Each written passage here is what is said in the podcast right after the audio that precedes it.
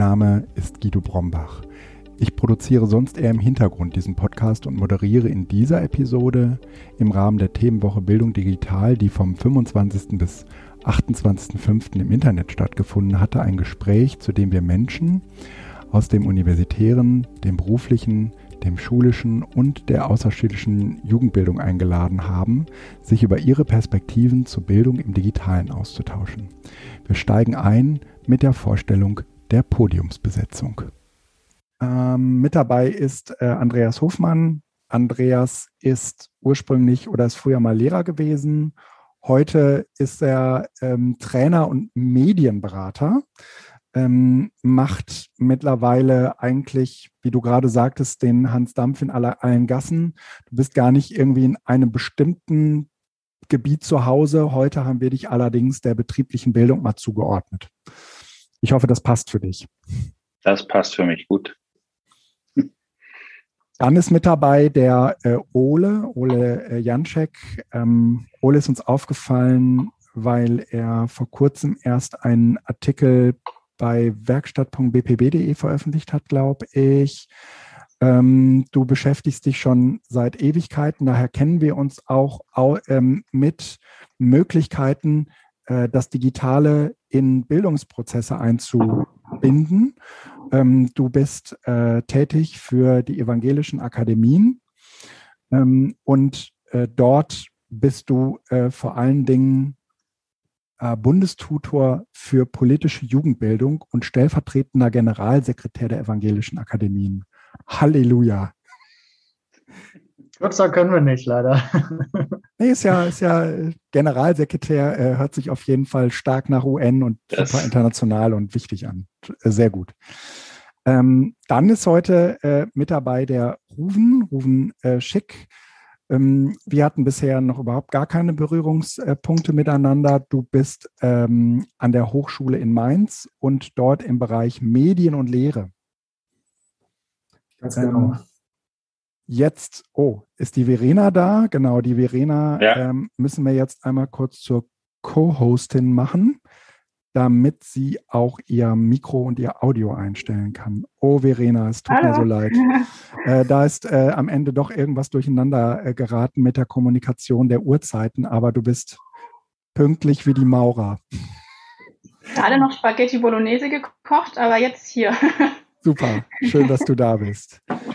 Ähm, ich habe die anderen drei schon vorgestellt. Du kennst die ja zumindest aus dem Pad, was wir zusammen, äh, in das wir zusammen gucken können. Wir haben sozusagen ein gemeinsames Word-Dokument, so eine Art, wo wir gemeinsam ähm, auch ähm, uns auf diese, auf, auf diese Podiumsdiskussion vorbereitet haben. Verena ist äh, Lehrerin und Medienpädagogin. Ähm, du arbeitest, wenn ich das richtig gelesen habe, an einer Grundschule als Lehrerin. Welche Fächer hast du? Alle außer Religion und Werken. Okay. Und ähm, das letzte Mal äh, habe ich dich gesehen in einer ähm, Diskussion mit Angela Merkel zusammen. Noch gar nicht so lange her. Ähm, da hast du dich vor allen Dingen stark gemacht für alternative Prüfungsformate. Vielleicht kommen wir auch darauf gleich noch zu sprechen. Ähm, ich habe jetzt sozusagen eure Rahmendaten festgehalten, aber ich würde ganz gerne euch äh, alle nochmal getrennt voneinander darüber befragen wollen. Ähm, was verbindest du eigentlich mit dem Digitalen? Und da machen wir gleich eine Runde. Und äh, wie würdest du dieses, äh, dieses Ding nennen, Bildung mit oder um Digitales herum? Also da gibt es ja irgendwie verschiedene Begrifflichkeiten, die da so benutzt werden. Welche benutzt du am liebsten und warum? Ähm, vielleicht, damit die Verena so ein bisschen sich hier erstmal einnisten kann, starten wir mit Ole und äh, dann Andreas, Ruven und Verena. Bitte schön, Ole.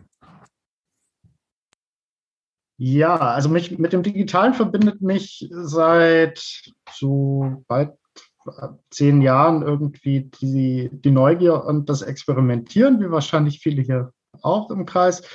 Ähm, und das ist tatsächlich ganz interessant, dass sich die Begrifflichkeiten da auch immer wieder verändert haben in dieser Zeit ähm, und ja auch die Themen sich verändert haben. Und ich glaube, das wäre schon was, wo man heute auch gut nochmal miteinander drüber sprechen kann, ähm, was das eigentlich über dieses Arbeitsfeld insgesamt aussagt. Im Moment ist es so, dass wir im, auch im ganzen Zuge jetzt der Corona-Pandemie auch natürlich wieder überlegt haben, politische Bildung ist unser Arbeitsfeld, außerschulische politische Bildung.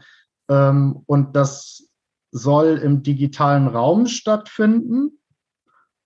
Also ist es irgendwie mit digitalen Medien, diese kommen aber auch im Einsatz in der Bildungspraxis und gleichzeitig geht es auch darum, sich mit Digitalisierung zu beschäftigen und den, den tiefen Wirkungen von Digitalisierung auf unsere Gesellschaft und den Fragen von demokratischer Teilhabe, äh, die sich damit verbinden, die Problematiken rund um den Plattformkapitalismus und so weiter. Also diese unterschiedlichen Dimensionen in einen Begriff zu binden, ist in unserem Arbeitsfeld ja gar nicht so leicht. Und äh, ich habe dann auch gemeinsam mit einer Kollegin, wo wir dazu so eine kleine Reihe an Zoom-Talks ins, ins Leben gerufen haben, erstmal pragmatisch daraus digitale politische Bildung gemacht.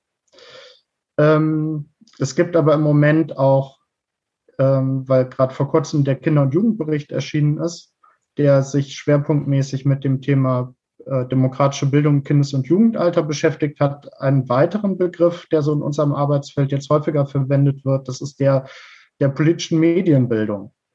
Mhm. Ähm, und das ist von Grundansatz her ganz ähnlich, nämlich zu sagen, es geht um einen kompetenten Umgang mit Medien, aber es geht äh, und es geht um eine Bildungspraxis mit Medien, aber es geht natürlich auch um die Auseinandersetzung mit Digitalisierungsprozessen in unserer Gesellschaft und das dann eben verbunden mit politischer Bildung. Mhm. Super. Ole, äh, Andreas, wie würdest du dieses Kind nennen?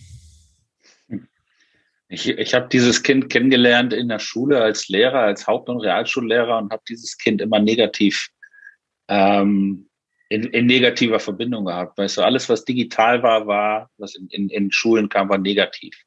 Da ist irgendwas passiert, was wir versucht haben, aus der Schule rauszuhalten, aber gemerkt haben, irgendwann geht uns doch an. Ja, spätestens wenn wir die wenn wir die Maßnahmen ergreifen müssen, ja, weil wieder irgendwas Negatives passiert ist. Und daraufhin habe ich mich damals eben auf den Weg gemacht und habe überlegt, ob man da nicht vielleicht auch ähm, ganz viel ja, lernen kann. Ich wusste überhaupt nicht, wo es hingeht. Und das ist für mich eigentlich die ganze Geschichte. Es verändern sich so viele Dinge, äh, wenn man sich dieser Thematik öffnet, ohne dass man weiß, wo es hingeht. Und ähm, jeder, der, der irgendwie motiviert aus einer Veranstaltung rausgeht oder vielleicht auch demotiviert, der geht einen anderen Weg und der hat eine andere Affinität, der hat eine, andere Sozialisation. Und ich habe das so noch nie erlebt, dass ein Thema alle verbindet, ja, weil es einfach, ja, wir, wir versuchen zwar gerne so, gerade im schulischen Bereich, das mit einer Arbeitsgruppe oder so abzuwickeln und um, um schicken Konzept, und dann ist das Thema durch. Ähm, es, es betrifft alle, aber jeder, jeder springt da anders auf und für jeden greift das Thema anders. Und das finde ich gerade so spannend. Und bei den Begrifflichkeiten, Guido, bin ich raus. Also man, man, äh, man, man verbrennt sich die Finger ja bei jedem. Ja, es kommt irgendein Professor um die Ecke, der findet den Begriff doof. Und wenn ein Begriff dann ein halbes Jahr doof gefunden wurde, dann ist er dann nach einem halben Jahr wieder en vogue. Interessiert mich überhaupt nicht. Also die, diese Scharmützel können andere führen. Ähm, weiß ich nicht, digitale Bildung nicht. Äh, Digitales im Zeitalter oder Lernen im Zeitalter Digitalität oder so, ist mir ehrlich gesagt völlig Wurst. Ja, wir sind im Jahr 2021 und alles um uns herum ist irgendwie digital. Ich überlege gerade, mir ein Auto zu kaufen, was eigentlich viel mehr Digitales hat als Analoges. Ähm, ja, und deswegen sind mir Begrifflichkeiten nicht so wichtig. Ich finde, wichtig ist, dass wir neugierig daran gehen. Mhm. Gucken, was kommt. Danke dir, Andreas. Rufen. Ja, bei mir ist das Ganze ein bisschen äh, aus einem anderen Begriff geprägt. Ähm, wie, wie, du schon gesagt hast, ich äh, bin in der Arbeit in der Hochschule Mainz. Unser Team heißt Medien und Lehre und äh, hieß äh, früher ähm, E-Learning ähm, Support. Ähm, und das ist auch das Schlagwort, mit dem ich so ein bisschen äh, groß geworden bin. Ähm, ich habe als äh, Student in, in Marburg ähm, bei Professor Hanke ähm, schon sozusagen ähm, Blended Learning ähm, oder ja, verblendetes Lernen äh, sozusagen im Unterricht gehabt, was mir damals sehr zugute kam, weil ich dabei auch schon gearbeitet habe und so sozusagen zeitunabhängig ähm, die reinen Inhalte lernen konnte. Ähm, Blended Learning, damals war auch das, das, das Titelwort E-Learning. Danach habe ich in der Agentur gearbeitet als E-Learning Producer, habe da ähm, WBTs, also Web-Based Trainings für Siemens und Bosch unter anderem ähm, gebaut. Ähm, und deshalb hat sich so bei mir dieser Begriff E-Learning ähm, irgendwie doch eingefahren, auch wenn das schon so ein plattgetretener Begriff ist. Ähm, hat jetzt natürlich ähm, der Transfer zur Bildung ähm, oder zu dem Wort Bildung kann da nicht so gut ähm, gezogen werden.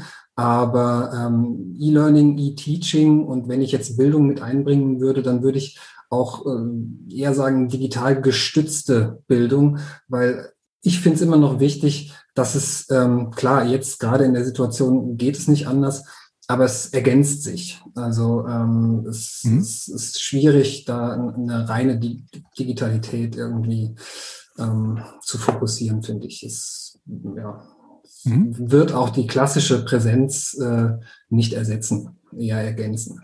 Mhm. Meiner Meinung nach. Danke, Rufen. Verena.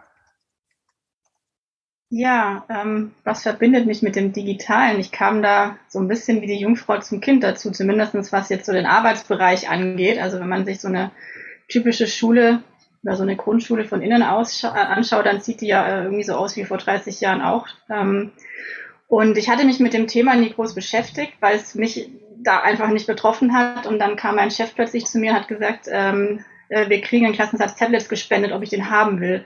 Und dann war ich so unbedarft und habe gesagt, ja, also nehme ich mal.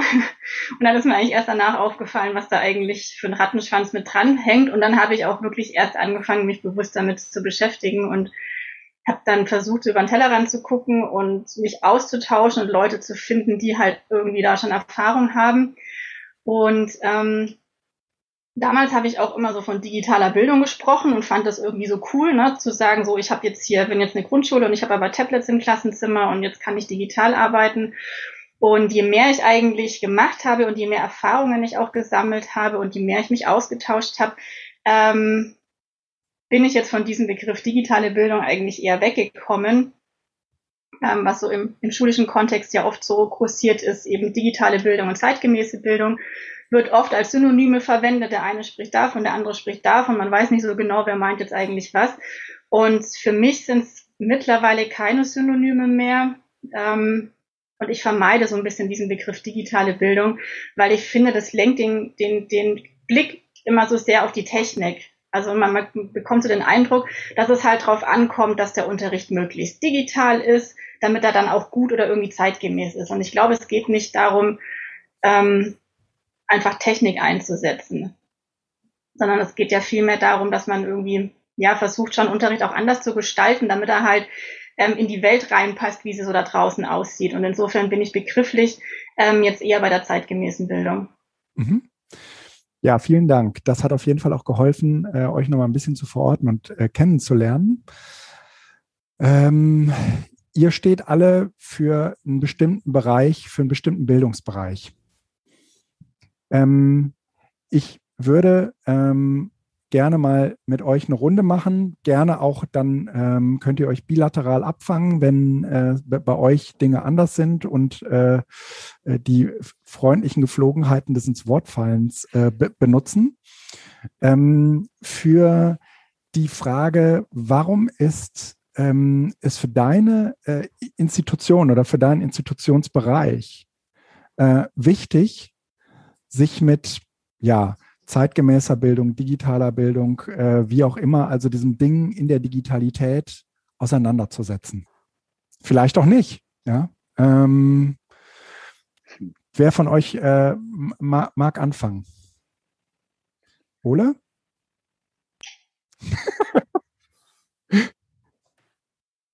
Wer anfängt, darf ja noch die unfertigen Gedanken hinhauen, die dann ergänzt Richtig. werden.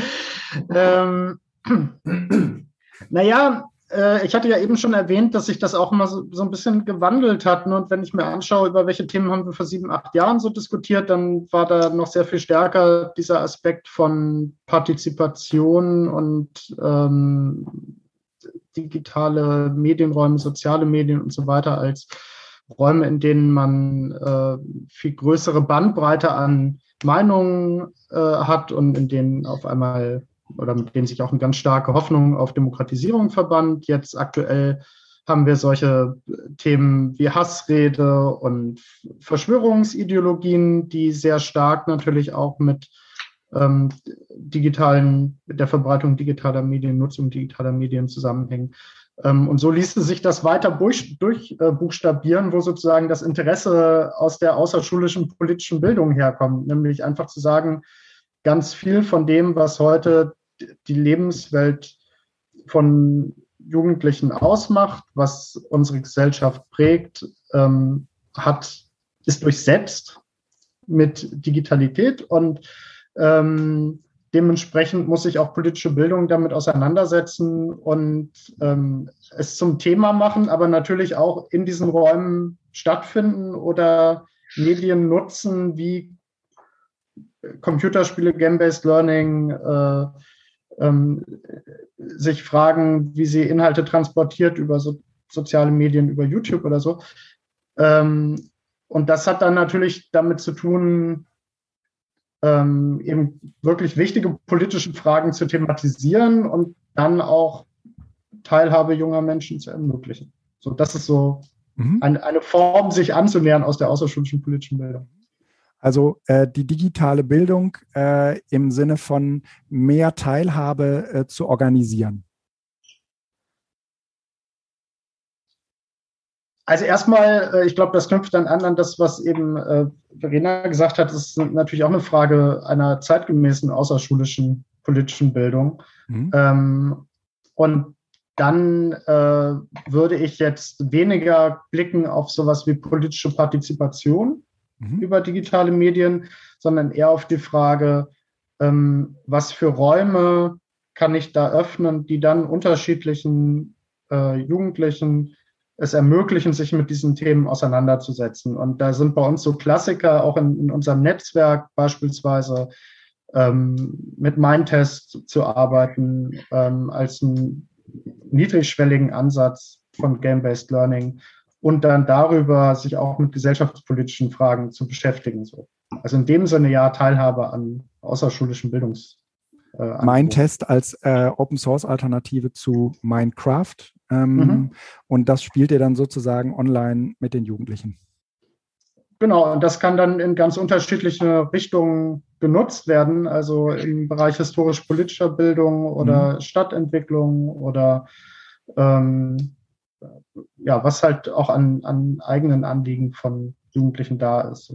Und ja. Also deswegen, ich wollte nur noch mal den Unterschied aufmachen, also eher Bildung zu öffnen, auch über solche, diese Mediennutzung, mhm. als dass wir so auf Partizipation schauen, weil das ist mhm. eher ein Bereich, wo ich sagen muss, da bin ich eher skeptisch, inwieweit äh, jetzt mhm. sowas wie digitale Jugendbeteiligung oder so mhm. besonders gut funktioniert. Ähm, wir suchen ja nach Unterschieden. Äh, Verena, ähm, bei euch an der Schule, geht es da auch um Bildung öffnen? Ähm, sagen wir mal so als primäres Ziel oder als primäre Motivation, sich mit Digitalität auseinanderzusetzen? Oder was, was treibt euch sozusagen an? Ich denke, es gibt mehrere Gründe, was einen da antreibt. Ähm, ich glaube, man müsste fast umgekehrt fragen, warum sollte irgendeine Institution, die mit Kindern oder Jugendlichen zu tun hat oder die mit Bildung im, im weitesten Sinne zu tun hat, ähm, mit welchem Grund könnte man sagen, okay, wir verschließen uns davor, ähm, wir wollen damit nichts zu tun haben. Ähm, wie Ole gerade, glaube ich, auch schon gesagt hat, im Endeffekt ist ja die ganze Welt durchsetzt von Digitalität und alles äh, um uns rum äh, tickt irgendwie ja auch danach. Und insofern ähm, ist es unsere Aufgabe als Eltern, als Lehrkräfte, als außerschulische Bildungseinrichtungen eben auch den Kindern oder den Jugendlichen so die Kompetenzen mitzugeben, die man eben braucht, um sich da zurechtzufinden. So, also das finde ich mal so als, als zentralen Punkt oben drüber. Insofern glaube ich, kommt man da nicht aus, auch wenn man es vielleicht nicht gut findet. Man kann diese Entwicklung ja wirklich auch total schlecht finden aus verschiedenen Gründen. Mhm. Ähm, es ist aber so. Mhm. Das ist mal so der erste Punkt glaube ich, der ganz wichtig ist. Ähm, Andreas, sich, sich zurechtzufinden, ist das sozusagen der Ansatzpunkt, den äh, du auch ausmachst, wenn du ähm, die, die Unternehmen berätst, äh, bei äh, ihren Formaten ähm, Bildung an ihre äh, Kolleginnen und Kollegen zu bekommen?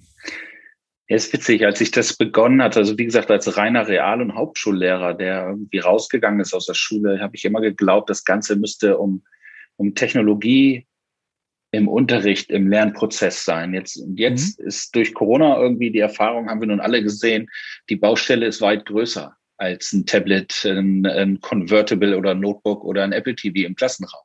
Mhm. Ja, die Baustelle ist viel, viel größer. Und ähm, da geht es um Motivation, da geht es um, um Wissensaufnahme, da geht es, wie lernen, wie lernen wir heute? Ja, ich meine, wenn du dir TikTok anguckst, das sind 30 Sekunden.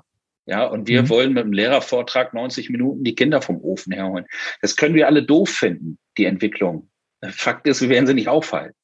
Und wir können es auch doof finden, dass die Kinder nicht mehr mit dem Kugelschreiber schreiben. Ja, mhm. werden wir aber nicht aufhalten. Mhm. Also und diese Prozesse laufen ja schon seit, Jahrzehnten quasi. Und ähm, ich sehe einfach, oder ich habe dann gedacht, als Lehrer, wenn ich in die Betriebe gehe, was, was wollen die da eigentlich? Also da ist doch alles schicki. Ja, also mhm. irgendwelche großen Autobauer und sowas ähm, im Süden des Landes, da, da, den kannst du nichts beibringen. Und ich habe da eben gemerkt, es geht ja um stinknormale Pädagogik. Ja, es geht, geht einfach um, um, um pädagogische Dinge, die wir einfach nicht äh, vergessen haben, in ein zeitgemäßes Gewand zu packen. Und tatsächlich habe ich angefangen mit Ausbildern von, von börsendotierten Unternehmen Hilbert Meyer zu lesen. Ja, also so die, die, mhm. die Standard, die Standardfibeln über die Grundzüge eines unterrichtlichen Aufbaus und, und, und sowas. Und da habe ich gemerkt, es ist eben in Schule wie in vielen Bildungseinrichtungen äh, lediglich eine pädagogische Herausforderung, mhm. ähm, weil wir nämlich da viele Dinge der Pädagogik schlicht und ergreifend jahrelang verpennt haben. Ja, das ist Verenas Thema, Prüfungskultur. Das ist die Rolle gerade in Betrieben, die Rolle des Meisters, ja, des Ausbilders, ja, Hierarchiefragen und so. Ähm, das finde ich eben so spannend. Es spielt keine Rolle, ob das eine Grundschule im, im Süden oder im Norden von Nürnberg ist oder ja, ein Ausbildungsbetrieb in Hochglanz. Aber was motiviert die ähm, Unternehmen, äh, ihre Ausbildung äh, digital anzureichern? Im weitesten Sinne. Sie Warum machen die das nicht so wie vorher auch?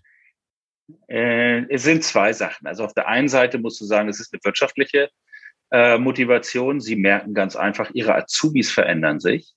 Mhm. Ja, ähm, und dann kann man natürlich jahrelang äh, vielleicht sich da aus der Affäre retten und sagen, die Berufsschulen, äh, die uns zuarbeiten, ähm, die liefern nicht zeitgemäß. Ähm, zeigt sich, dass, dass du mit der Nummer natürlich nicht lange klarkommst. Das haut nicht so genau hin. Aber auf der anderen Seite ähm, ist es eben so, dass es doch Ausbildungsleitungen und auch Firmenphilosophien gibt, die sehr wohl eben das, das befeuern wollen, dass sie nicht den, den, ich sag mal, den Fließbandmitarbeiter, sondern dass sie dem die Möglichkeiten bieten, weiterzukommen. Auch wenn das heißt, dass sie ihn vielleicht verlieren, weil er abwandert oder sowas. Also da sehe ich auch gerade ein Umdenken. Es geht nicht mehr nur darum, den, den, den ähm, Arbeiter von morgen irgendwie, der dann 25 Jahre lang treu hier dient. Nee, es, es geht auch darum, eben den Menschen und den jungen Menschen die Möglichkeiten an die Hand zu geben, auch dann noch weiterzukommen. Und das finde ich spannend. Das ist natürlich mhm. nicht überall der Fall, aber und die wirtschaftlichen, ich sag mal, Zwänge, die sind enorm. Das kenne ich aus der Schule ja so gar nicht. Ähm, aber das sind so zwei, zwei Schienen. Mhm. Ähm, Was, ruf, ja. Kann ich da auch noch mal ganz kurz? Sehr gerne. Also auch mhm. von dem Hintergrund ähm, für ähm, äh, also Module ähm, für, für große Unternehmen. Ähm, da ging es auch ganz viel um On-the-Fly ähm, ähm, Bildung oder Fortbildung, also ähm, Compliance-Themen, ähm, Arbeitssicherheit, neue Produkteinführungen und sowas, die dann sozusagen orts- und zeitunabhängig mehr oder weniger schnell umgesetzt werden konnten, ohne dass also das, da ist natürlich so ein bisschen die Problematik, wann wird das gemacht? Äh, während der Arbeitszeit eher selten, aber ähm, sozusagen ähm, da schnell Informationen auch ähm, an, die, an die betroffenen Personen zu bekommen. Das, das ist dieser wirtschaftliche Aspekt, oder? Den Andreas ja. äh, schon ansprach. Nur, ja. Ähm, Ruven, ähm, du hattest gerade schon gesagt, die Universitäten sind ja im Prinzip seit Ewigkeiten dabei. Ähm, mhm. die, Frage, die Frage ist Digitalität oder sagen wir mal all das, äh, was da sozusagen äh, transformiert werden muss. Ist das für euch äh, the same procedure as every year oder würdest du sagen, okay, uns treibt da auch was? Wir ähm, haben vor, Folgendes zu erreichen oder so. Wir, wir möchten sozusagen ähm, uns in irgendeinem Aspekt besonders stark, sagen wir mal, äh, ausprägen. Wo, wo geht für euch da die Reise hin? Was treibt euch an? In also, den Universitäten? Bei äh, jetzt bei uns, ähm, wie gesagt, eine etwas äh, kleinere Hochschule. Ähm, man will, glaube ich, einfach zeitgemäß am Ball bleiben. Ne? Also man mhm. muss, man muss sozusagen mithalten können. Ähm, man ähm, möchte attraktiv bleiben, sowohl für ähm, Vollzeitstudiengänge als auch für berufsbegleitende Teilzeitstudiengänge. Ähm, da bietet sozusagen diese Orts- und Zeitunabhängigkeit natürlich auch viele Vorteile ähm, zumindest für die, für die Erlernung von, von Grundlagenwissen, ähm, die man ja dann auch schön sozusagen auslagern kann. Ähm, ich glaube, also man, man sieht das ja, man kennt das ja auch von größeren Universitäten, sehr namhaften Universitäten, mhm. mit den ganzen ähm, MOOCs, mit diesen äh, Massive Open Online Courses und äh, freie Kurse, freie Bildung. Ähm, das, was Verena auch schon gesagt hat, ähm, warum nicht öffnen? Warum nicht ähm, Materialien, Inhalte breit zur Verfügung stellen, damit die Leute, die vielleicht gezielt sich da einfach Sachen raussuchen möchten, gezieltes Interesse haben, da auch sich weiterentwickeln oder vielleicht auch ein Interesse formen können, um dann einfach zu sehen, okay, da, da möchte ich mich einfach vertiefen. Also das ist, glaube ich, so ein, ähm, so ein genereller ähm, Trend, das zu machen. Ähm, da bedarf es natürlich aber auch den entsprechenden ähm, Lehrpersonal, den entsprechenden Ressourcen, um sowas ähm, sozusagen so aufzuziehen, wie solche großen Unterne äh, wie solche großen Universitäten das auch machen können. Also ich weiß, dass zum Beispiel bei uns ähm, gibt es da viele Vorbehalte, dass man da plötzlich im öffentlichen Raum steht ähm, und ähm, vielleicht nicht ganz so perfekte Inhalte ähm, zeigt oder auch die, die Angst, so ein bisschen plötzlich ersetzbar zu sein, weil es mhm. gibt ja da ein Video oder es gibt ja sozusagen so, ein, so einen Online-Kurs von einem. Warum sollte dann jemand noch äh, zu jemandem in die Vorlesung kommen? Und das ist ja bei der Universität oder auch bei Hochschulen so ein bisschen dieses klassische Bild der, der Uni, des Uni-Daseins. Ähm, man möchte dann Campus und man möchte da sitzen und es ist so dieses, dieses klassische Gefühl, ähm, und das ist, glaube ich, schwierig. Also ähm, das ist, glaube ich, so ein kleiner innerer Kampf, der da auch stattfindet. Bildung in Konkurrenzen ist durchaus auch etwas, was wir ähm, im gewerkschaftlichen Bereich, in der gewerkschaftlichen Bildung ganz gut kennen. Nicht, dass die Gewerkschaften untereinander konkurrieren würden, aber ähm, gerade im Betriebsratsbereich äh, gibt es eine sehr ausgeprägte Konkurrenz zu den privaten Anbietern. Und äh, insofern geht es da äh, auch um ähm, nicht nur die besseren Inhalte, sondern auch die die ähm, interessanteren Herangehensweise. Zeitgemäß äh, ist da durchaus ähm, auch ähm, etwas, was sehr werbend daherkommt. Ja? Ähm, auch wenn so wie äh, Verena zeitgemäß gerade eben benannt hat, durchaus auch einfach eine vollkommen wertneutrale Beschreibung eines hm, eines Zustandes ist, ja, dass es eben äh, keine Bildung aus dem 18. Jahrhundert ist und keine Pädagogik aus dem 18. Jahrhundert ist, sondern eine Pädagogik von heute, ne, mit, mit heute auch ähm, geltenden ähm, Anwendungsfällen. Ähm, mich würde mal das Spannungsfeld interessieren. Also mh, hm, man hat ja in der Regel immer mit Widerständen zu kämpfen. Äh, ihr habt das an unterschiedlichen Stellen auch schon äh, formuliert. Äh, was sind so die Widerstände, mit denen ihr in äh, euren Einrichtungen vielleicht auch darüber hinaus in Kontakt geratet, äh, wenn ihr als Vertreter äh, ja durchaus einer ähm, digital geprägten äh, Pädagogik daherkommt. Ruven, wie ist das bei euch? Wie, ähm, äh, wo, wo ist der Widerstand vergraben?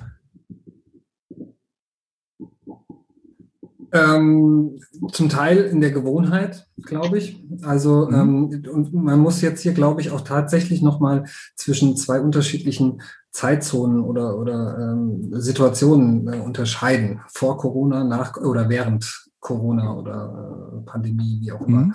Ähm, wie du auch schon gesagt hast, das, das Thema äh, Digitalität und ähm, digitale Bildung ist an den Hochschulen schon lange da mhm. irgendwo. Ähm, auch unsere Einrichtung gibt es schon lange, ähm, sicherlich 15, 20 Jahre ist das schon irgendwo vertreten und das sind dann maßgeblich, ähm, glaube ich, ähm, gerade technisch und medienaffine ähm, Lehrende, ähm, die ähm, deren Inhalte sich auch dafür eignen. Das ist sicherlich auch nochmal ganz wichtig. Also da kommt auch nochmal, ähm, da kommt auch nochmal äh, eine starke Gewichtung drauf. Ähm, jetzt habe ich mich ein bisschen verfranst, aber ähm, mhm. genau. Ähm, es gibt, es gibt einfach Interessierte, ähm, die ohne, ohne zu fragen darauf zugehen, die sich von uns haben beraten lassen, die unsere Angebote in Anspruch genommen haben. Äh, und andere sagen, ähm, aber wenn ich mache das doch jetzt schon so lange so und das hat immer funktioniert, warum muss ich mein ganzes Konzept ähm, umwerfen oder anpassen. Mhm. Und ähm, da ist es schwierig, Überzeugungsarbeit zu leisten. Also da passiert viel aus dem kollegialen Umfeld, wenn dann tatsächlich Leute Sachen äh, ausprobieren, die funktionieren, ähm, die sich gut integrieren lassen. Ähm, und ähm, ansonsten möchte man sich da häufig nicht öffnen. Mhm. Und dann somit auch sein ganzes Konzept über den Haufen werfen. Weil man muss schon mal auch dazu sagen, es ist schon sehr aufwendig, tatsächlich gute funktionierende ähm, Konzepte für so eine Online-Lehre zu entwickeln. Mhm. Ähm, und das ist äh, Trial and Error. Also da muss man einfach ausprobieren, ähm, da muss man ganz niedrigschwellig anfangen ähm, und das versuchen. Und es klappt bei ganz vielen Leuten super gut. Jetzt hatten wir natürlich die Situation, wir mussten umschwenken, von jetzt auf gleich. Ähm, da hatten die, die sozusagen vorbereitet waren, einen super Start. Die hatten ähm, das, die beste Ausgangssituation und alle anderen wurden in den heißen Topf geworfen. Mhm. Und ähm, da haben wir festgestellt, plötzlich ist der Widerstand ähm, doch an vielen Stellen ähm, geschwunden. Also ähm, oder tatsächlich komplett abgebaut. Also ganz viele, äh, die, mit denen ich äh, auch gesprochen hatte, die gesagt haben, ich brauche das nicht, die sagen plötzlich, ah ja, das ist ja, also hat sich ja als hervorragend erwiesen. Mhm. Und ähm, das ist, glaube ich, ähm, so ein bisschen da maßgeblich der, der Knackpunkt, mhm. ähm, dass man aus den gewohnten, aus den Gewohnheiten irgendwie nicht ausbrechen möchte. Mhm. Widerstände bei, äh, bei der betrieblichen ähm, bei, bei, der betrieblichen Bildung. Andreas, was äh, sind die was, was sind die Dinge, äh, an, an denen man schier verzweifelt. Du kannst dir vorstellen, wie ein, ein Ausbilder, der seit 25 Jahren Kfz-Mechaniker oder Kfz-Bauer ähm, aus, äh, ähm, ausbildet, wie mit, mit welchen offenen Armen der mich empfängt, wenn ich als Pädagoge dahin komme und sage, Leute, wir müssen arbeiten. das ist erstmal dieses äh, vermeintliche das ist ja auch der große Fehler, der gemacht wird, dieses vermeintliche Expertending. Also da werden irgendwelche Menschen als Experten äh, hingestellt.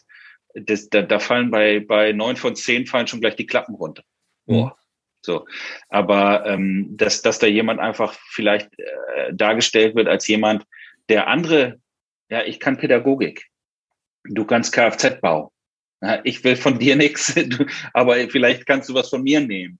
So, und dann ähm, ist es eben, ist es eben so wichtig, glaube ich, dass wir auch mal wegkommen aus dieser, dieser Boxdenke. Weißt du, er ist Kfz-Bauer, warum, von dem lasse ich mir doch nichts sagen. Ja, Blödsinn. Warum nicht? Mhm. Also zeig mir erstmal, was du hier machst. Finde ich sau spannend und interessant. So, und dann, ich kann das vielleicht, da kann ich dir helfen, weil du keine pädagogische Ausbildung hast. Ähm, also dieses, dieses Denken in, in Experten und in, in, in kleinen ich kann das, du kannst das, du kannst das, finde ich so, das ist, das, das muss aufbrechen.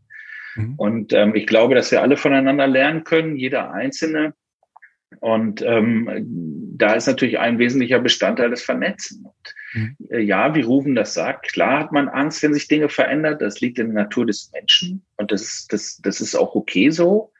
Ähm, aber was du eben, finde ich, wenn du mit jungen Menschen arbeitest, egal in welcher Einrichtung, was du nicht verlieren darfst, und das ist eine, ist deine Neugierde und, und ähm, die, die, ja, die Begeisterung an Neuem. Und ich finde, ganz ehrlich, wenn du die nicht mehr hast, dann bist du da vielleicht auch falsch. Ähm, das ist, das klingt doof und darf man vielleicht auch gar nicht sagen. Aber ähm, ich erwarte gar nicht, dass jeder jetzt irgendwie digital wird. Ich erwarte aber, dass jeder sich dieser Herausforderung stellt, zumindest mit, mit Neugierde und sich öffnet. Mhm. Und das ist natürlich gerade, wenn so ein Oller Pauker ähm, äh, in, in, in Betriebe geht, äh, stoße ich natürlich auch ganz andere Vorurteile. Er ist Lehrer. Entschuldigung. So, und das ist auch, man, man hat ein Stereotyp im Kopf. Ja, und mhm. dieses geht nur interdisziplinär in allem. Ja, ja. Ähm, das äh, scheint, äh, du, du hast jetzt nicht nur über Widerstände erzählt, sondern auch äh, darüber, wie man sie bricht. Ähm, und ich nehme einfach mal mit, dass äh, Interdisziplinarität äh, so der ähm, äh, große Joker im mhm. äh, Digitalitätsspiel sein könnte, ja. Mhm. Äh, Ole, äh, evangelische Akademien, da hat man ja so eine Vorstellung davon, was sich da wohl an Widerständen auch gegenüber der Digitalität, ähm, ja, wie soll ich sagen, formiert. Ist das so? Oder wo liegen bei euch die Widerstände? Denn ohne geht's doch nicht, oder? Also, naja, ich glaube, es ist schon natürlich erstaunlich zu sehen, was jetzt in dem letzten Jahr alles passiert ist, wo vorher lange diskutiert wurde. Mhm. So, das, da kann ich mich der Zeitrechnung vor und nach Corona total anschließen. Ähm, und ich finde es insofern auch wirklich positiv als, als eine bleibende Erfahrung von dem Jahr, dass dann viel selbstverständlicher bestimmte Formate mhm. auf einmal einfach erprobt werden. Das wäre für mich nämlich so ein einfach wirklich, also die wichtigste Erkenntnis, ja, also wie, wie viel so ein System lernen kann, wenn es einfach Dinge ausprobiert und nicht äh, abwartet, bis das Konzept ganz durchdacht ist. Auf der anderen Seite war meine spontane Reaktion auf deine Frage nach den Widerständen erstmal gar nicht so sehr auf die eigene Institution. Mhm. Ähm, also jetzt, weil ich auch gerade im Bereich der politischen Jugendbildung eigentlich da viel Neugier und Veränderungsbereitschaft mhm. wahrnehme, mhm. Ähm, sondern eher aufs System. Also wir haben ja im Vergleich zum, zu, zur Schule beispielsweise auch immer eher ein Ressourcenproblem. Mhm. Und ähm, wir haben mit einer Reihe von Akteuren auch vor einigen Jahren angefangen, dass wir jugend- und netzpolitische Fragen stärker zusammendenken wollten, haben da ein paar Themen identifiziert, die uns immer wieder in der Praxis auch belasten. Und ich finde es nach wie vor einfach wahnsinnig nervig, dass sich in manchen Bereichen nichts bewegt. Also ich immer konkrete Beispiele zu nennen. Ähm, wir haben äh, lange ja diese ganze Datenschutzdebatte im letzten Jahr gehabt. Ähm, das hat dann jede einzelne Einrichtung für sich gelöst. Dann 1000 Datenschutzbeauftragte, die äh, da aktiv wurden. Ähm, dann hatten das alle fertig. Dann kam Corona, dann war das auf einmal über Nacht irgendwie wieder vergessen. Wir merken dann aber in der Kooperation mit Schule, dass es natürlich in Schule auch anders ist, beziehungsweise auch bei, bei Ministerien wiederum anders ist. Da bastelt dann auch jeder für sich rum. Und ich frage mich schon, warum ein Land wie Deutschland es nicht hinbekommt, einfach mal vernünftige Plattformen zu entwickeln, die dann von allen genutzt werden können. So. Mhm. Ähm, das zweite Thema offene Bildungsressourcen, das knüpft auch ein bisschen an das an, was Rufen eben gesagt hat. Also für den Bereich der außerschulischen Bildung wäre es natürlich total toll, wenn man sehr viel vernetzter arbeiten würde, weil sonst immer jeder seinen Kram wieder neu entwickelt. Jeder auch nur, sage ich mal, auf 60 Prozent kommt und nicht auf 99. Und wir alle wissen, wie wichtig es gerade in digitalen äh, im digitalen Umfeld ist, dass Sachen auch toll werden einfach. So, mhm. dass sie ansprechend sind, dass sie gut gemacht sind, dass sie professionell sind. Das ist ein hochprofessionelles Umfeld, wenn man sich anschaut, was da auch von, von YouTubern oder vom öffentlich-rechtlichen Rundfunk, Funk oder so produziert wird. Also wenn man was machen will, dann muss es auch richtig gut sein. Es heißt, eine äh, Praxis des Teilens und vernetzt Arbeitens wäre wichtiger, sie wird aber nicht vernünftig gefördert. Mhm. Ähm, ich, die Bundeszentrale für politische Bildung hat jetzt angefangen, beispielsweise offene äh, Lizenzen in ihre Weiterleitungsverträge reinzuschreiben. Die Fachlandschaft stand davor, hatte keine Ahnung, was sie machen soll. In vielen Ministerien ist es noch gar nicht Praxis.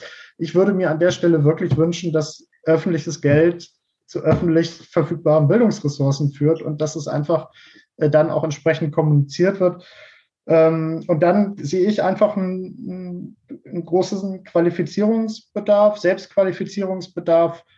Und da will ich auch gerne ein Beispiel nennen, was jetzt gar nicht auf einer technischen Ebene ist, sondern eines der, ein der größten Widerstände, den wir bei unseren Kolleginnen und Kollegen festgestellt haben, war auf der Ebene, wie kann ich äh, in Beziehung treten, wie kann ich Resonanz erzeugen jetzt in dieser äh, Corona-Phase, wo mhm. auf einmal alles digital laufen sollte. Mhm. Und auch da, das sozusagen nicht immer nur bottom-up sich entwickeln zu lassen, sondern zu überlegen, wie können wir solche Prozesse unterstützen, damit dann nicht jeder sein eigenes Süppchen kocht, wäre auch eine große Ressource für so ein Arbeitsfeld wie das der außerschulischen Bildung, was eben mhm. nicht so stark strukturiert ist wie der, mhm. der formelle Bildungsbereich. Verena, was sind in Schulen oder in der Schule die, die Widerstände, mit denen ihr da äh, umgehen müsst? Also ganz generell treffe ich so auf in zwei Bereichen auf Widerstände. Ich glaube, der erste ist jetzt für uns hier nicht so interessant. Ähm, das liegt einfach darin, dass ich, wie gesagt, aus der Grundschule äh, komme. Mhm. Und da natürlich noch viel kritischer geguckt wird und noch viel mehr Ängste und Vorurteile da sind, wenn jetzt die armen Kinder auch schon übers Tablet wischen müssen und potenziell da jetzt total verdummen und nichts anderes mehr mhm. lernen. Also das, ne? Ähm, in meiner Arbeit als Fortbildnerin und als Beraterin habe ich mit ganz vielen Kolleginnen und Kollegen zu tun aus unterschiedlichsten Schularten. Und ähm, da sind unterschiedliche Bedenken oder Hemmnisse, die da ähm, sind. Das eine, was wurde schon angesprochen, die Gewohnheit. Also warum soll ich irgendwas, was die letzten 20 Jahre irgendwie super funktioniert hat, warum soll ich irgendwas anders machen? Das ist unbequem und man sieht oft wirklich dann nicht den Grund, ne, weil es läuft ja irgendwie ganz gut. Der nächste Grund ist aber auch die Ausstattung. Ähm, so viel zu den Ressourcenproblemen, die haben wir an den Schulen definitiv äh, auch. Und viele Kolleginnen und Kollegen sagen dann eben auch zu mir, na ja, ähm, solange ich kein Dienstgerät habe, solange ich an der Schule kein ordentliches WLAN habe, solange ich da überhaupt nicht ordentlich arbeiten kann, warum soll ich mich damit beschäftigen? So, und bis zum gewissen Grad kann ich es auch nachvollziehen. Ich hatte jetzt gerade letzte Woche bei mir an der Schule, äh, war ich äh, da, um was abzuholen und dann habe ich mitgekriegt, wie die Kollegen sich unterhalten, ja, das WLAN ist schon wieder die ganze Woche ausgefallen. Und die eine Kollegin erzählte, jetzt hat sie extra was vorbereitet, was sie eben, wo sie eben äh, digitalen Möglichkeiten nutzen wollte.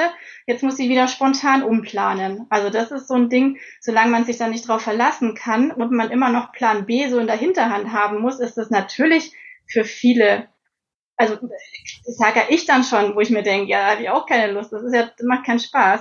Mhm. Dann kommt sicherlich die Zeit noch mit dazu. Also man, man muss Zeit investieren und man hat oftmals halt diese Zeit nicht, ne, zwischen all den ganzen anderen Aufgaben, die man da so hat. Und das ist ja gerade auch schon in unterschiedlichen Bereichen angeklungen, so diese Angst. Also das ist dann zum einen vielleicht Angst vor Datenschutzfragen. Also mache ich jetzt äh, was falsch und dann kommt einer und zeigt mich an, weil ich datenschutztechnisch irgendwas falsch gemacht habe. Und ähm, jeder sagt was anderes gefühlt. Ähm, und dann ist aber, glaube ich, auch diese Angst eben davor, dass man da jetzt nicht der Experte ist. So, also ich habe angenommen, ich so ging es mir ja auch. Ich hatte noch nie äh, Tablets in der Schule und habe dann mhm. damit angefangen. So und natürlich äh, kann dann da auch mal was in die Hose gehen, was man vielleicht ganz toll geplant hat und dann funktioniert es aber eben doch nicht. Mhm. Ähm, ich glaube, in dem Fall müssen wir tatsächlich auch weg von diesem Anspruch, ähm, dass wir alles perfekt können müssen, bevor wir es vielleicht das erste Mal machen, na, natürlich muss ich mich ordentlich vorbereiten. Aber man hat keine Garantie, dass nicht dann doch mal irgendwas schief läuft. Das habe ich aber auch bei meinem, ähm, bei meinem analog geplanten Unterricht. Also ich habe auch schon tollen analogen Unterricht geplant und der ging absolut in die Hose. Das passiert mal. Und ähm, ich glaube, davon müssen wir weg. Und wenn wir uns, das ist ja eigentlich auch diese Fehlerkultur, die wir so in der Schule haben wollen, egal welche Schulform, ja. Also Fehler sind nicht schlimm, Fehler passieren im Lernprozess wichtig ist, wie man damit umgeht, lerne ich was daraus. Ne? Ähm, manchmal ist es auch so, dass selbst in der Grundschule die Kinder das technische Problem auch lösen können, was da gerade auftritt. Das ist ja auch, ist ja, ist ja auch schön, ja. Und ähm, wir erwarten von den Schülerinnen und Schülern ja immer, dass sie total offen, neugierig, freudig auf jede neue Lernaufgabe zusteuern. Ähm, so ein Viertklässler, der weiß vorher auch nicht, ob jetzt Teil mit Rest, ob das voll sein Ding ist oder ob er da vielleicht völlig versagt. Mhm. Aber wir als Lehrkräfte wollen ja schon, dass die erstmal sich damit bereitschaftlich auseinandersetzen und offener drauf zugehen. Und ich glaube, das, was wir von unseren Schülerinnen und Schülern erwarten, diese Offenheit und diese Bereitschaft, die müssen wir halt auch als Lehrkräfte so an den Tag legen. Entschuldigung, eben auch diese Bereitschaft, ähm, ja selber eben dazu zu lernen und auch zur Not mal. Hört ja. ihr mich noch? Ja, ja, wir hören dich. Jetzt. Hm? Jetzt wieder. Ja. Ja. Ihr wart gerade irgendwie eingefroren bei mir. Ja, und ich dachte, es lag an meiner Leitung. Darf ich noch einen, einen Punkt ergänzen? Ja. Ähm, ich glaube, wir wollen ja heute nicht über Corona reden, aber ich glaube, es ist äh, trotzdem ein Punkt, den man als Widerstand, glaube ich, jetzt benennen muss. Die digitale Müdigkeit, mhm. die wir jetzt gerade haben und die natürlich auch ein, ein Stück weit eine Folge ist äh, einer gewissen Konzeptlosigkeit, äh, die, die es zu Beginn dieser Krise einfach gab im Bereich mhm. digital gestützter Bildung.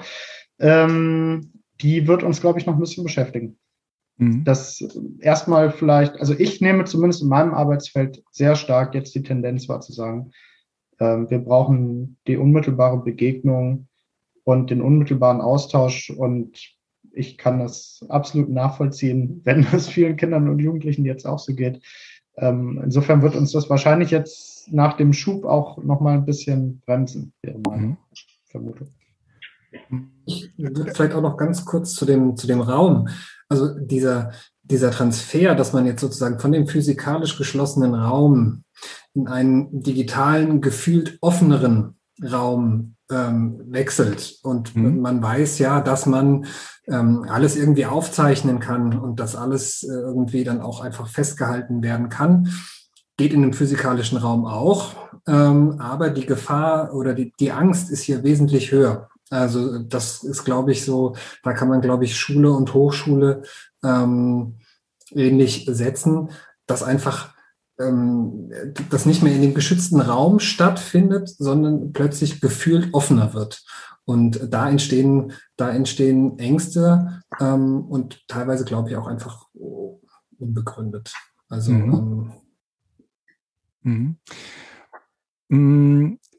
Ich habe so ein bisschen äh, beobachtet, das mag, äh, das liegt nicht nur an der digitalen Müdigkeit, sondern das ist aus meiner Sicht eine Beobachtung, ähm, die in gewisser Weise ähm, etwas mit so einer Bestandsaufnahme nach, nach knapp anderthalb Jahren äh, Bildung auf Distanz äh, zu tun hat, Bildung äh, in Zoom, Bildung in äh, Videokonferenzen zu tun hat, ähm, dass äh, KollegInnen zu dem Schluss kommen, zu sagen, mit dem Präsenzseminar, da kann man äh, wahnsinnig toll die Leute erreichen, da kann man mit Emotionen arbeiten, da, da wird es, da menschelt es sozusagen.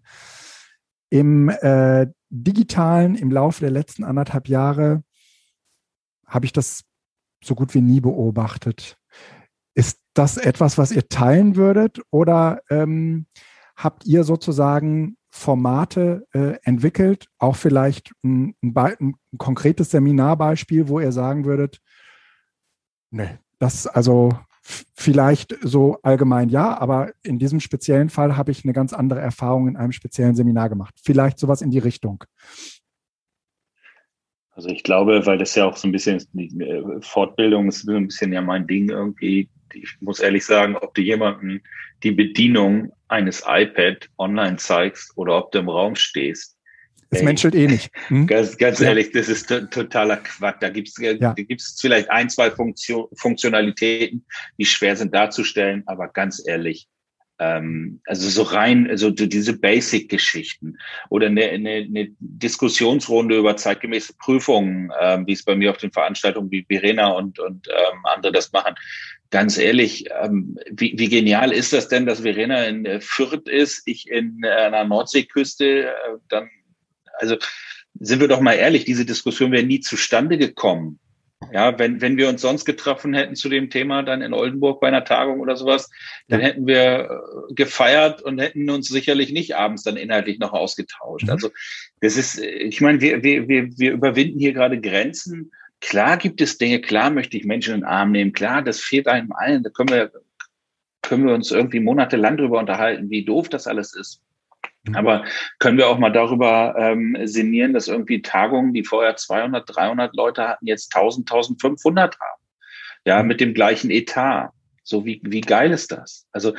man erreicht doch viel mehr und man erreicht vor allem auch die Alleinerziehende oder den Alleinerziehenden, ähm, wie auch immer, völlig äh, gender egal, ähm, der, der es nicht schafft äh, oder die es nicht schafft, abends nach Oldenburg zu fahren oder nochmal 200 Kilometer zum Stammtisch treffen. Ähm, Nee, ja, die, die, die Person kann teilnehmen und, und die erreichen wir jetzt auch. Also diese ganzen Vorzüge, deswegen, was Ole gerade sagt, diese, diese Müdigkeit, die macht mich schon fast ein bisschen wütend.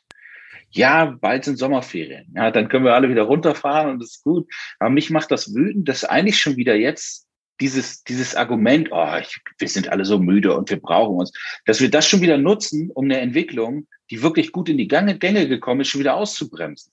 Das ist mhm. doch, das ist doch Fadenschein also ich meine jetzt nicht dich, Ole, ich, ich kenne die Argumentationsweisen. Äh, das nervt mich, weißt du. Ähm, jetzt, jetzt, jetzt, ja, wir können vielleicht wieder runterschalten, aber jetzt schon wieder, oh, die ganzen Tagungen müssen wieder online, äh, müssen wieder in Präsenz sein. Blödsinn. Also ich werde, ich werde das genauso. Ich werde diese ganzen Tagungen werde ich online weiterführen. Und vielleicht sind da nicht mehr 2000, sondern 500. Fein. Und, und die Präsenzveranstaltung wird es auch geben, aber wir haben doch alle gemerkt, dass, dass da ist ein Riesenpotenzial. Wir haben das noch lange nicht ausgeschöpft. Unsere Formate waren viel zu lehrerzentriert und so. Das, ja, wir haben wir auch viel gelernt. Aber lass uns da bloß nicht so tun, als, als hätte es nicht ein gewaltiges Potenzial, als hätte nicht jeder ein gewaltiges Potenzial entdeckt. Mhm. Was sind eure äh, Vorzüge, die ihr sozusagen im im Digitalen äh, erlebt hat, habt. Ähm, gerne auch versehen mit, mit äh, guten, positiven Beispielen. Oder macht du also ich, ich, ich habe das, Gefühl, ich habe das Gefühl, äh, Verena hat es sich schon angeschaltet. Ja, ich habe gerade überlegt, ob ich dazwischen spreche, aber im Endeffekt würde ich mich äh, viel bei Andi mit anschließen, weil wir aber auch äh, oft auf denselben Tagungen unterwegs sind. Insofern überschneiden sich da die Erfahrungen so ein bisschen. Ähm, ich glaube, man hat da ganz viele mitgenommen, ähm, die man vorher nie erreicht hat, die sich da auf den Weg gemacht haben. Und ähm, was man da auch gemerkt hat, ist, dass da definitiv auch sowas wie Vernetzung oder so ein Gemeinschaftsgefühl entstehen kann. Also wir haben auch schon äh, Online-Weinproben zusammen gemacht. Ähm, ja. Gebacken äh, haben wir, wie die Teufel. Gebacken. Oh ja, gebacken haben wir auch, genau. ähm, und tatsächlich, und also ich glaube, keiner möchte jetzt äh, sämtliche Kontakte ersetzen dadurch. Ne? Und wie gesagt, ich bin in der Grundschule und ich habe mit meinen Grundschulkindern ähm, Videokonferenzen natürlich gemacht und äh, es ersetzt nicht den Unterricht und sich in Präsenz zu treffen, aber es hat ganz andere Situationen auch herbeigeführt. Also alle Kinder kennen jetzt meine Katze, weil da so eine Rampensau ist, die hier immer auf Ich kenne jetzt aber auch sämtliche Haustiere der Kinder und ähm, es entstehen oft so ganz andere Gespräche, auch so ähm, abseits von Unterrichtsgeschichten ähm, und insofern äh, ist da zum Teil auch zu manchen Schülerinnen und Schülern sogar der Kontakt mehr geworden, weil die dann im Chat irgendwie dann immer noch mal danach was geschrieben haben oder gefragt haben, dann ich Fotos geschickt gekriegt von irgendwelchen Iglus, die gebaut wurden. Das war früher nicht. Mhm. Mhm. Also du würdest eher das Gegenteil behaupten. Dadurch, dass das jetzt von zu Hause aus stattfand, gab es sozusagen plötzlich eine Ebene, die man normalerweise in der Schule vollkommen ausblendet, weil da hat man sozusagen die Rolle, die Rolle Schüler und die Rolle Lehrer und äh, eigentlich spielt sich alles dazwischen ab und jetzt gibt es sozusagen noch das Hobby und das Kinderzimmer und so diese Orte halt, die äh, Gesprächsanlässe äh, ermöglichen, ja? Also jein, also ich meine, die Kinder haben ja in der Schule auch, die erzählen dir ja auch Sachen, wo du immer denkst, das möchten Mama und Papa nicht, dass du mir das gerade erzählst. Ähm, ich glaube, es kam eine Ebene dazu. Also es hat uns gerade, es fehlt uns eine Ebene, nämlich der persönliche Kontakt. Wenn der komplett fehlt, ist einfach Mist. Da brauchen wir auch nicht mhm. drüber reden, ne? Aber es kam eine andere Ebene mit dazu. Und ich denke, für die Zeit nach Corona wäre es schön, wenn wir diese Ebene, die dazu kam, mhm. uns erhalten können in bestimmten Bereichen, wo das eben Sinn macht, ähm, wo das uns auch Vorteile bringt. Und dann sind wir aber natürlich auch froh, wenn wir die andere Ebene wieder dazu kriegen. Mhm. Ole. Genau, also ich glaube, genau, man braucht, glaube ich, jetzt gar keinen künstlichen Gegensatz aufmachen. Ich ähm, würde auf der Ebene Erwachsenenbildung, Fortbildung, Vernetzung, Konferenzen äh, auch sagen, im Rückblick auf dieses Jahr fällt die Bilanz so aus, dass ich sagen würde, sehr viel von dem, was wir vorher gemacht haben, muss nicht wiederkommen.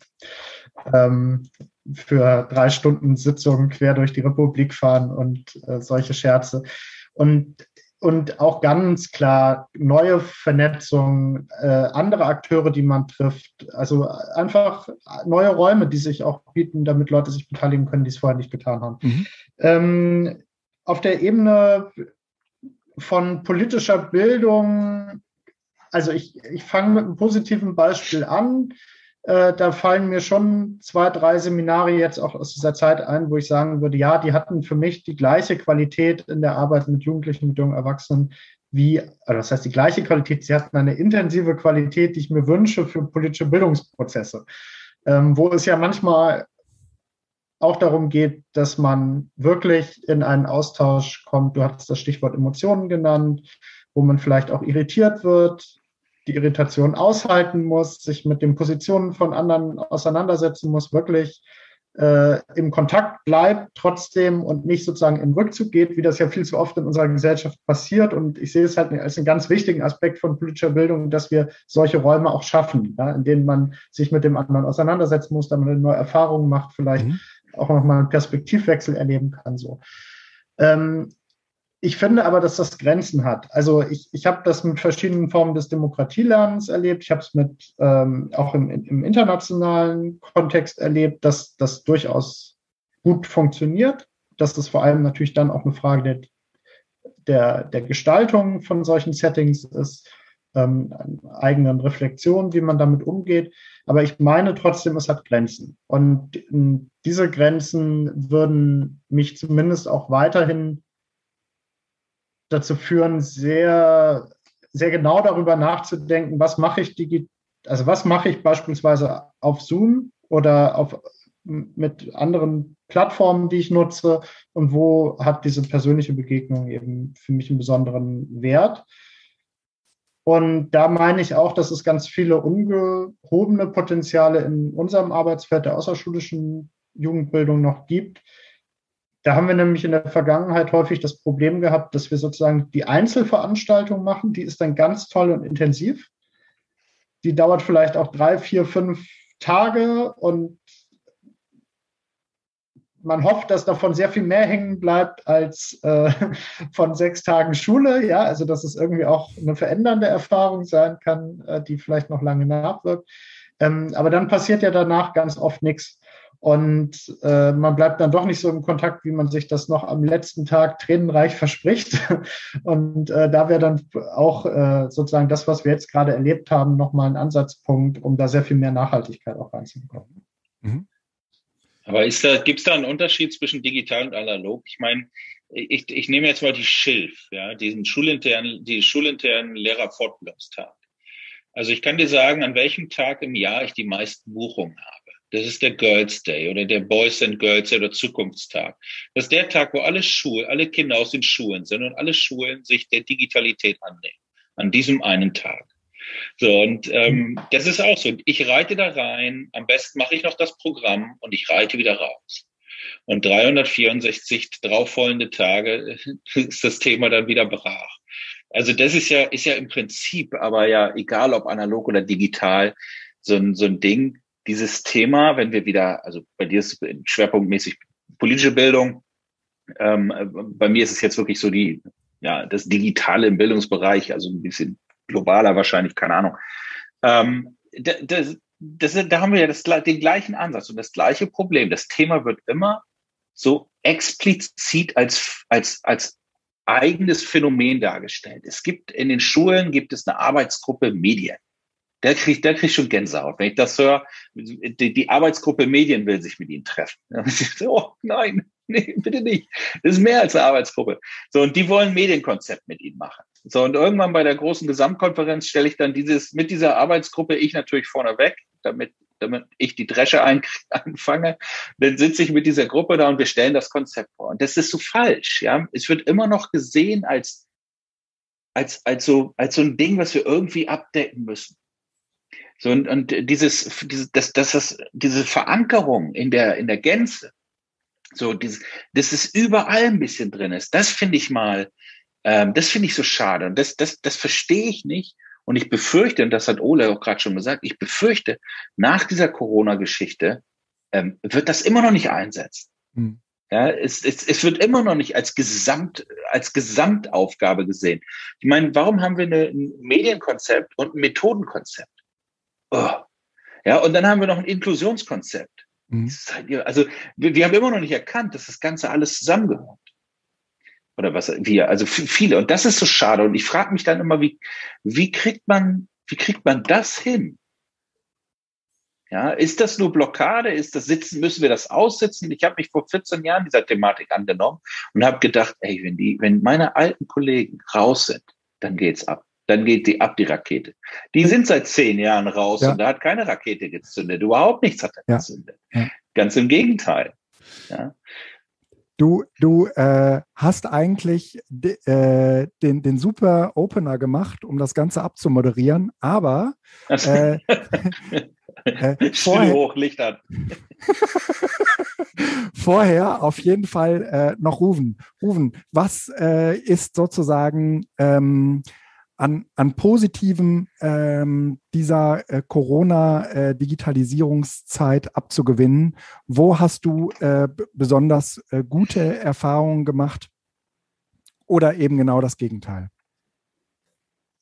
Ähm, also ich stimme den, ähm, den, den anderen auch vollkommen zu, dieses, dieses äh, physische, persönliche Miteinander, ähm, das braucht man, das, das, das muss wieder her, das will auch keiner, das will auch keiner ersetzen. Ähm, ich glaube, ähm, viele ähm, in unserem Bereich haben viele Leute gemerkt, ähm, dass es durchaus sinnvoll ist, statische Inhalte ähm, Grundlagen, ähm, die normalerweise tatsächlich in Präsenz ähm, stattfinden, wo die Leute anderthalb Stunden ähm, im Vorlesungsraum sitzen und äh, passiv einer Vorlesung zuhören, mhm. dass das nicht sein muss, äh, dass das einfach ausgelagert werden kann und das kann ganz einfach gemacht werden.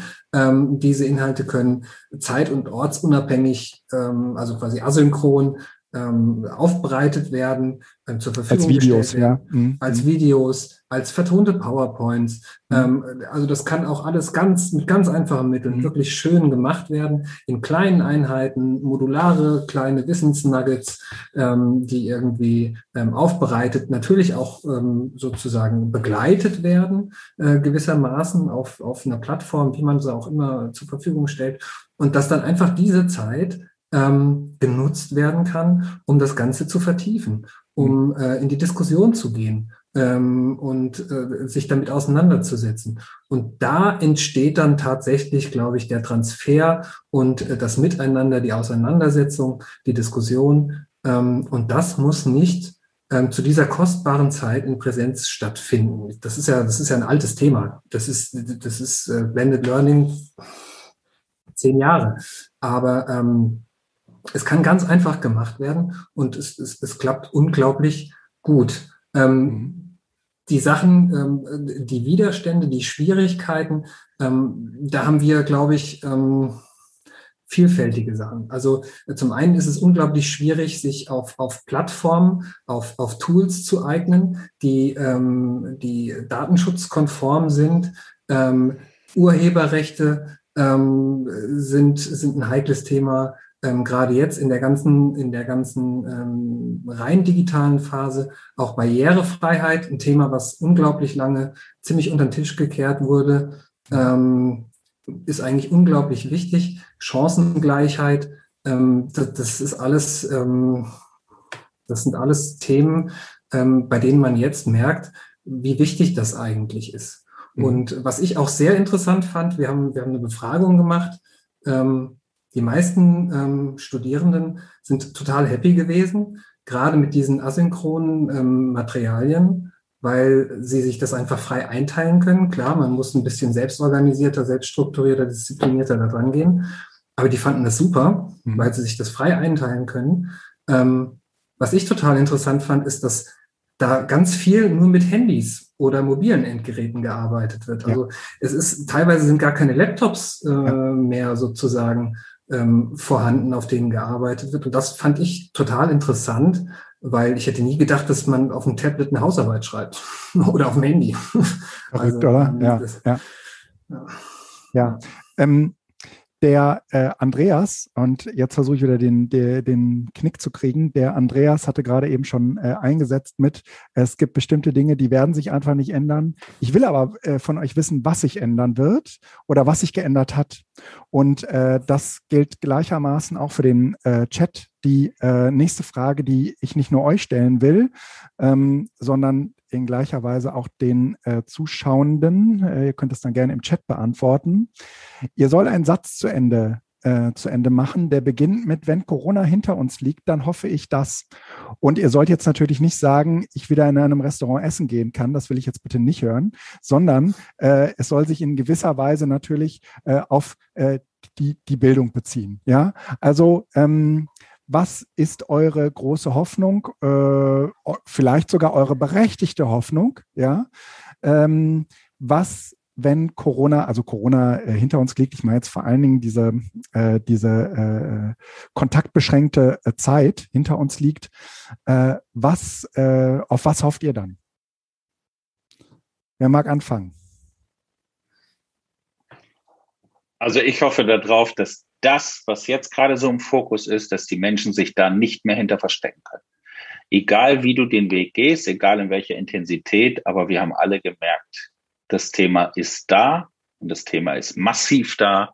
Und ich glaube, es wird, es, du musst schon ein ganzes Maß an mm, Bewahrmentalität bis hin zu Revoluzertum hoffentlich auf, mhm. aufbringen, um dich dieser äh, Thematik ähm, zu entziehen. Mhm. Das wünsche ich mir. Mhm. Danke, Andreas. Klares Statement. Wer mag weitermachen? Wer hat schon eine Idee, wie man den Satz vollenden kann? Wenn Corona hinter uns liegt, dann hoffe ich das. Ja, ähm, ich hoffe auf jeden Fall, dass äh, vieles von dem, was jetzt notgedrungen durchgeführt werden musste und funktioniert hat plötzlich, ähm, auch weiterhin umgesetzt und, ausge und vor allen Dingen ausgebaut wird. Also das, was Ola auch schon gesagt hat, diese, diese Müdigkeit, die, die Gefahr besteht, dass man dann einfach wieder sozusagen zurückgeht und ähm, in seine gewohnten, ähm, seinen gewohnten Habitus verfällt. Und ich hoffe, dass das bei uns äh, einfach fruchtet, dass mhm. sich weiterhin damit auseinandergesetzt wird, was hat gut funktioniert, dass sich ausgetauscht wird ähm, und dass ähm, einfach Formate entstehen, Inhalte entstehen, ähm, Lernformate entstehen, die einfach sich weiterentwickeln und dadurch ihren Anstoß gekriegt haben. Mhm. Ole, Verena, wer möchte von euch? Mhm. Ole? Na, ich, ich schließe mich an. Also ich hoffe, dass man Rückenwind äh, mitnimmt, der eine ganz selbstverständliche Verbindung von, jetzt sag mal ganz pragmatisch für mein Arbeitsfeld, von äh, Online-Angeboten und Präsenzangeboten schafft. Und mhm. dass, dass man mit den Stärken ähm, spielt und dadurch dann eine integrierte politische Bildung schafft. Und ich wünsche mir, dass man Mündigkeit in einer von Digitalisierung geprägten Gesellschaft noch stärker thematisiert, weil da habe ich den Eindruck, dass auch viele der, der Themen, die jetzt so einzeln immer diskutiert werden, ne, dann geht es um mhm. Verschwörungsideologien, dann geht es um Hassrede und so weiter, dann geht es um Plattformen, ähm, dass man die nochmal viel stärker zusammendenkt und reflektiert. So. Mhm. Ja, ich glaube, ich würde hoffen, dass so diese Themen, die jetzt gerade so aufgeploppt sind in den letzten Monaten oder im letzten Jahr, wie Bildungsgerechtigkeit oder auch die Frage, wie wollen wir eigentlich lernen und wie sollte Unterricht gestaltet sein? Kann ich einfach alles eins zu eins digital machen und dann habe ich einen Haken dran und bin modern und zeitgemäß? Ähm, auch die Frage, ähm, wie sinnvoll ist es, äh, alles äh, dran zu setzen, um irgendwelche Prüfungen in Präsenz durch, durchdrücken zu können, damit man es so macht wie immer. Also diese ganzen Fragen sind ja jetzt so aufgeploppt.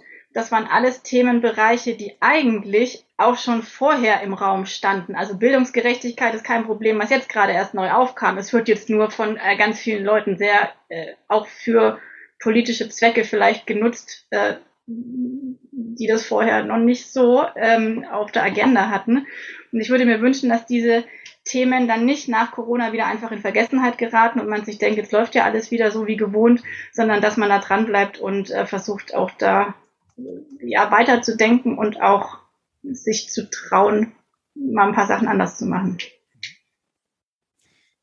Ich möchte euch vieren äh, danken für diese wunderbare Runde. Sie ist für uns der äh, Debatteneinstieg in die äh, Themenwoche Bildung digital gewesen. Ähm, für ähm, mich persönlich war es eine ganz große Freude, äh, zum Teil alte Bekannte wieder äh, zu sehen und zum Teil äh, neue äh, Bekanntschaften ähm, hier gefunden zu haben. Es hat mich äh, sehr gefreut. Es ist aus meiner Sicht ähm, eine sehr, sehr gelungene äh, Auftaktveranstaltung gewesen. Ich danke euch dafür. Ich äh, wünsche euch noch einen schönen Abend. Ich äh, hoffe, dass äh, alle Zuschauenden ähm, äh, den auch haben werden. Und äh, ich hoffe, dass man sich zu äh, gegebener Zeit wieder sieht. Macht's gut. Bis bald und alles Gute für euch. Danke für die Einladung. Ja, Danke schön. Danke. Alles Gute. Schönen Abend noch. Tschüss.